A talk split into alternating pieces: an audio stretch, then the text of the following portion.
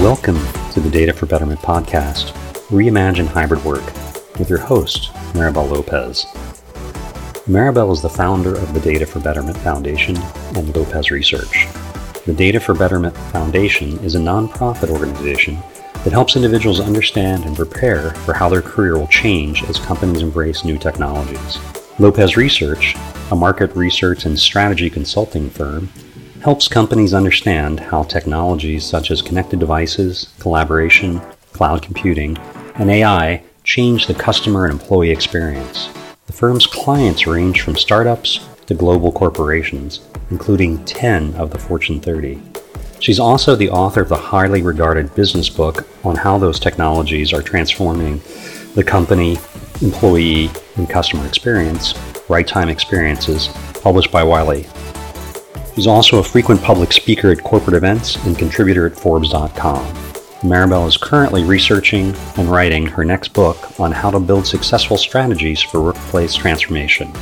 We hope you enjoy the show.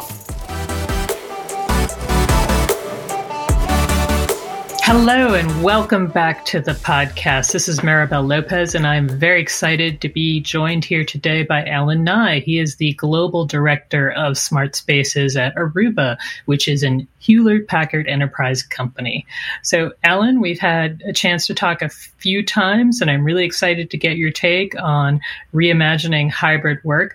But to get started, can you provide some context to the audience by describing what your company does and what specifically you do? Great. Well, hey, Maribel, great to great to be on this, and thanks so much for having me here. Uh, really delighted to have this conversation. Very exciting and relevant topic right now. So uh, for your audience's sake, yeah, Aruba is the Intelligent Edge division of Hewlett Packard Enterprise. We are really focused around providing great context in terms of connectivity. Um, to many folks, uh, a lot of the key key sort of solutions we deliver upon is uh, around networking, core networking sort of gear, wired, wireless, W A N, and increasingly not just connecting people and their devices and their assets, but things like IoT, which are all kind of relevant to this conversation. And as I said, um, we are part of the larger Hewlett Packard Enterprise, and uh, Hewlett Packard Enterprise, uh, many people are a lot more familiar with that name.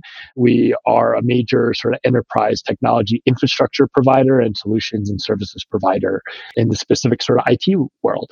So the reason I actually launched this podcast is that we've been talking about you know, smart infrastructure, smart buildings for some time. We've been talking about the future of work.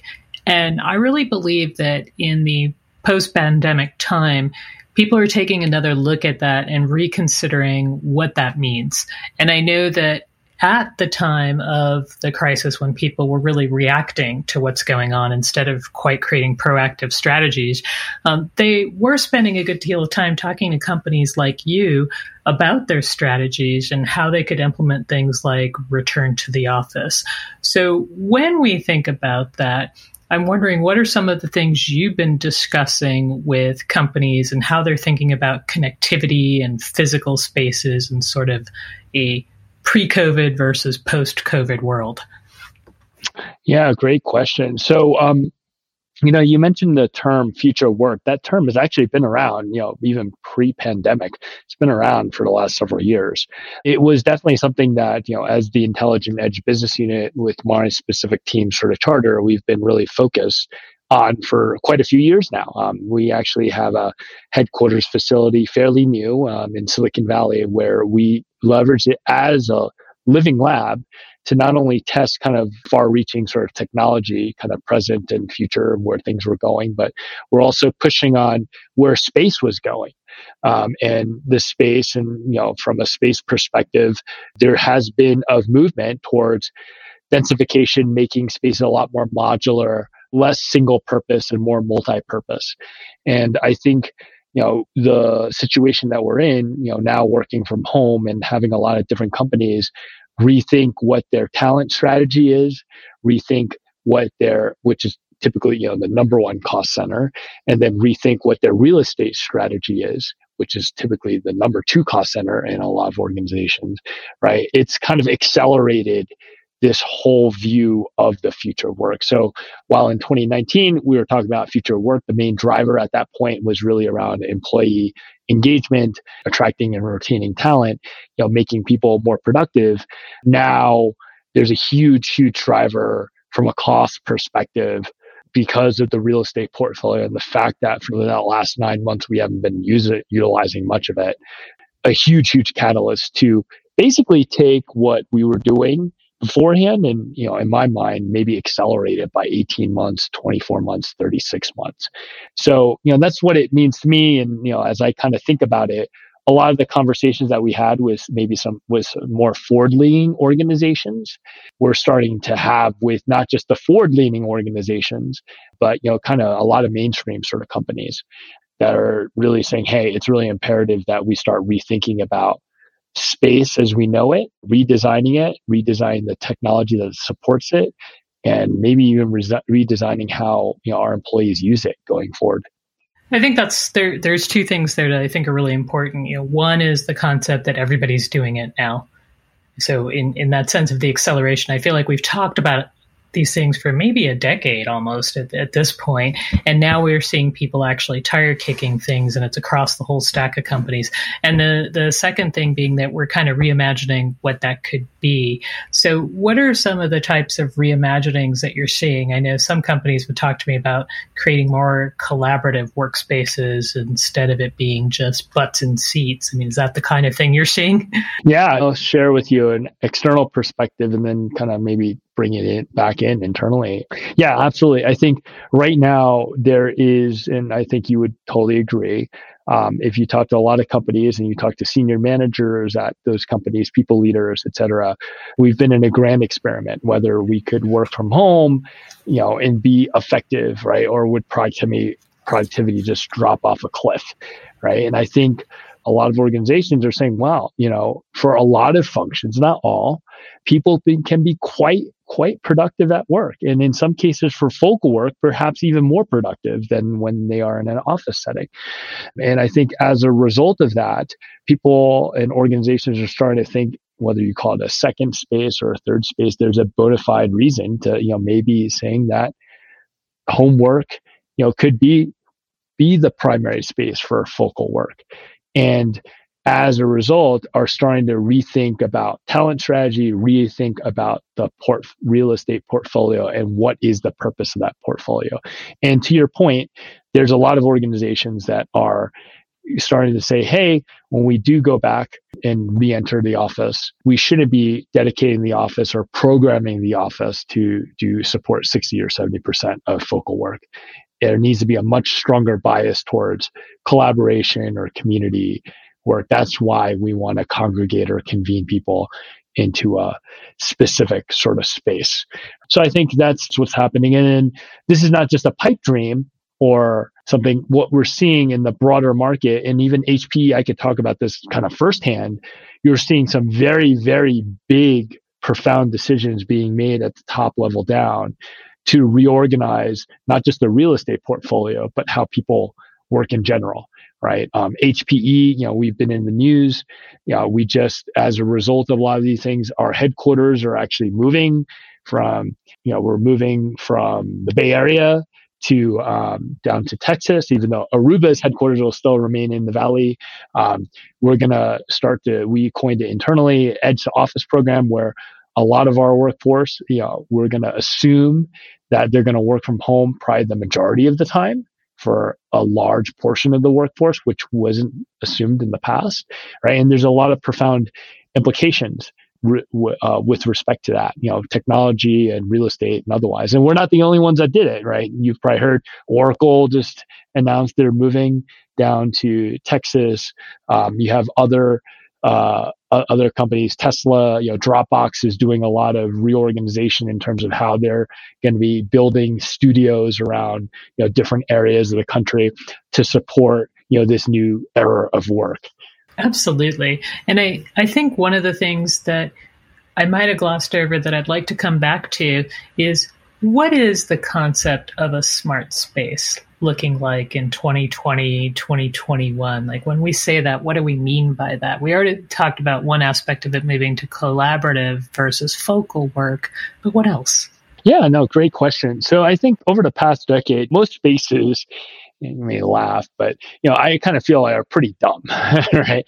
I think over the past ten years, there's been a lot of focus. You may have heard a lot of discussions in the past around smart building technology. It's been, you know, the building's starting to get a lot more sensors, a lot more smarts. And a lot of that was predominantly driven around just the building operation, the operational performance of a building. You know, is it green enough? Are we energy efficient enough? You know, on the greenness scale, you know, are we, are we, are we a good, uh, a good efficient building from a performance perspective?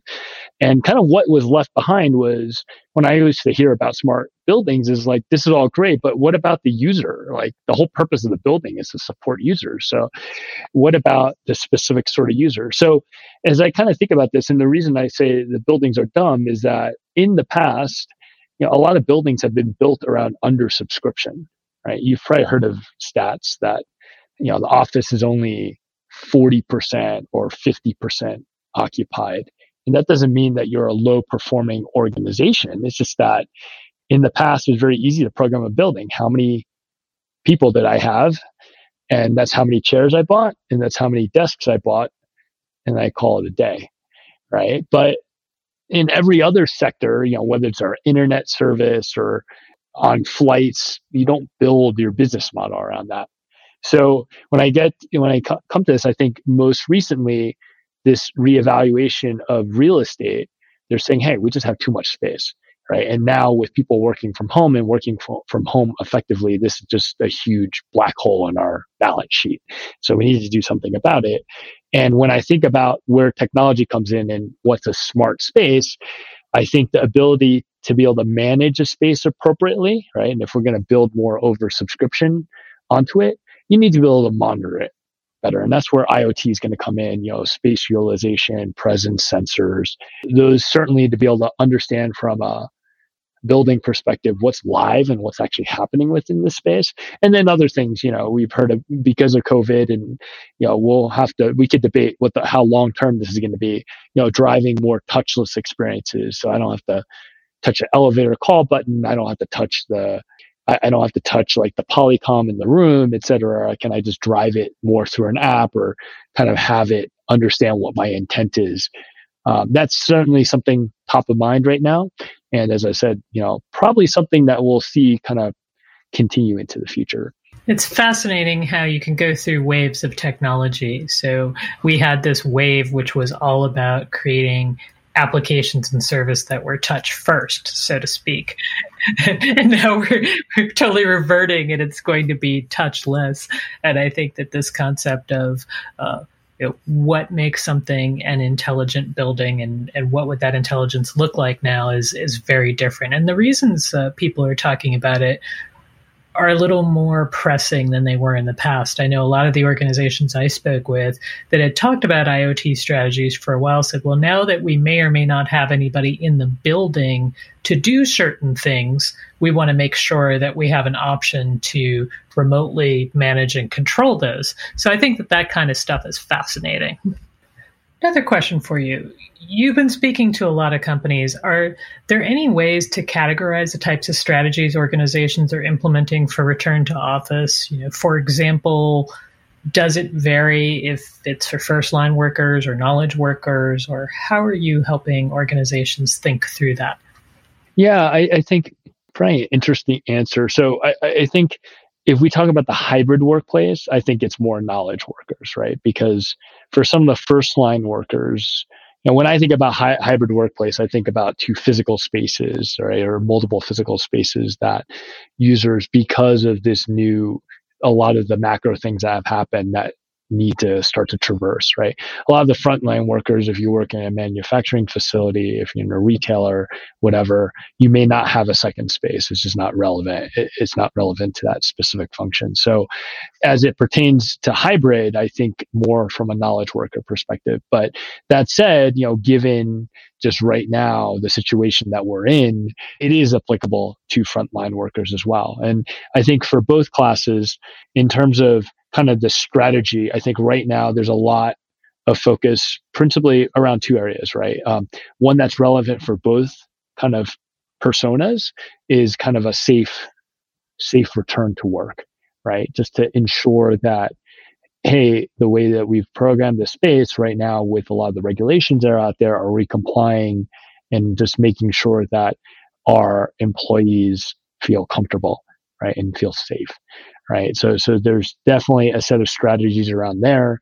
Um, you know, there's a lot of new t- solutions that are coming to market um, that, you know, are kind of, you know, everything from things like questionnaires to being able to measure vitals to things that Aruba are kind of doing, like in the space of more after the fact, like contact tracing solutions that are actively being Um, investigated and deployed by numerous organizations um, um, ar- around the world. Um, and then the second piece is kind of more about the hybrid working, like what's the final state, the end state going to be? And I think that comes back to some of these smarter sort of spaces when we do return into a space that's not our home or our office. What does that space look like and how does that differ, right? And I, I think in there, as I kind of maybe hinted, I do think that we're going to be leaning a lot more towards oversubscription of office space, right? So just because you have a job with a specific organization doesn't guarantee that you have a desk that's dedicated to you.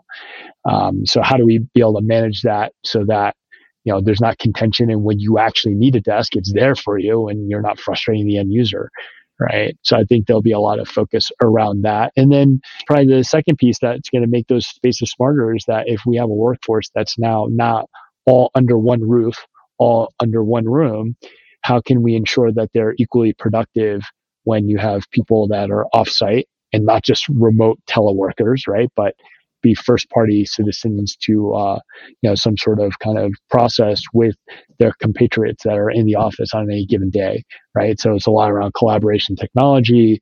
What's some of the next generation sort of technologies that make it even more immersive? The connectivity, secure connectivity of how do you actually, you know, get all of this rich media or data, you know, back and forth between place. I think you just started to touch on this, but this is the concept we've been talking a lot about, the return to office, but there's also the stay at home. And I think the stay at home is very different than it might have been in the past. You know, I, I frequently refer to this from an I T per- leader's perspective as, you know, the ten thousand networks of one.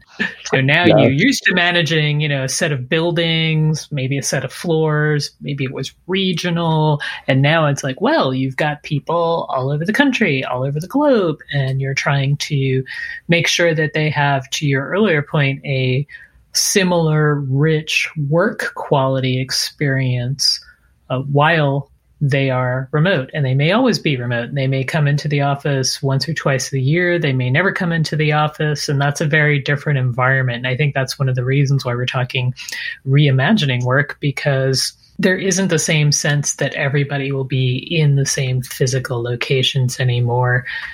And your points on oversubscription are also really interesting, because now I've started to talk to organizations that are building, you know, specialized hardware with the concept that you're going to come in and, you know, you're hot desking and you're going to take your phone or your laptop and it's going to recognize who you are, and your services are automatically going to appear. It's going to be like your desk, only you could take the desk anywhere. And I think that that is a, a a slightly different way of thinking of it than, you know, I used to have a specific desk with an I P phone, and maybe I had some headphones or not. And, you know, that's where I went occasionally, or maybe one hundred percent of the time. And now it could be, well, you're going to need things like indoor mapping to figure out where your desk is today. Exactly. Yeah, I, I think, you know, even just backing up to one of your earlier points, I think it's pretty profound in terms of mindset. I, I think You know, if we were a year or two back, and I think, you know, you've been a teleworker for quite some time, right? If you had an issue, you kind of were your own I T. You could go and ask for some help, right? And maybe you got best effort sort of assistance, but like corporate I T was like, hey, you know, Maribel or Alan, you're a home worker, right? So go figure it out. Whereas right now, I think you see organizations really encouraging, and they're building their real estate footprint around oversubscription. And the assumption is that you will work from home, and you're starting to see stipends to support ergonomics, support I T peripherals to be able to support productivity at home. So one of the things, you know, network, your network, your quality of Wi-Fi at home, whatever, it's no longer just the end user's problem, right? If so, so, and this is just an area that there historically hasn't been a lot of tools, and frankly, I T didn't want to care about or know about what you had at home. And I think this is going to be a change of mindset to kind of say, okay, I T may need to have a little visibility, not creepy visibility, but a little visibility. Should, you know, everyone lose connectivity at home, right? What happens if major I S P has an outage, right? You know, now you're not just working, worrying about one building, but, you know, a whole metro, metropolitan metropolis area or a state or region, right? So um, it's going to be a definitely different mindset as we kind of convert into this new era. Absolutely. And I think when we talk about the collaboration tools, you're starting to see that come to the forefront. You know, all this video we've been doing is clearly given a uh, new variant and version on how important the network is, and how important all of the other pieces of technology you might have are. So with all that, we've covered a lot of ground, and I'm wondering if there's any advice you'd like to share with the audience about how do they think about constructing this new world of work? Yeah, I think um, as I talk to a lot of folks, I, I think the first thing is to, to be successful, right? And I think the jury's out. We'll see, you know, in twelve months, eighteen months, you know, what organizations are successful, what organizations aren't.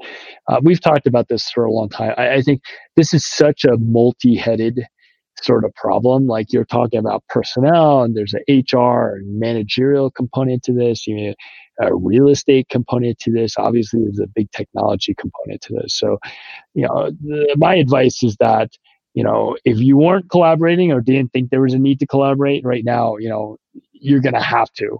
You re- you're going to just fail miserably if you don't have a good collaboration there. And we've encouraged a lot of organizations to do so. And there are many that have. And I think those are probably more well-positioned.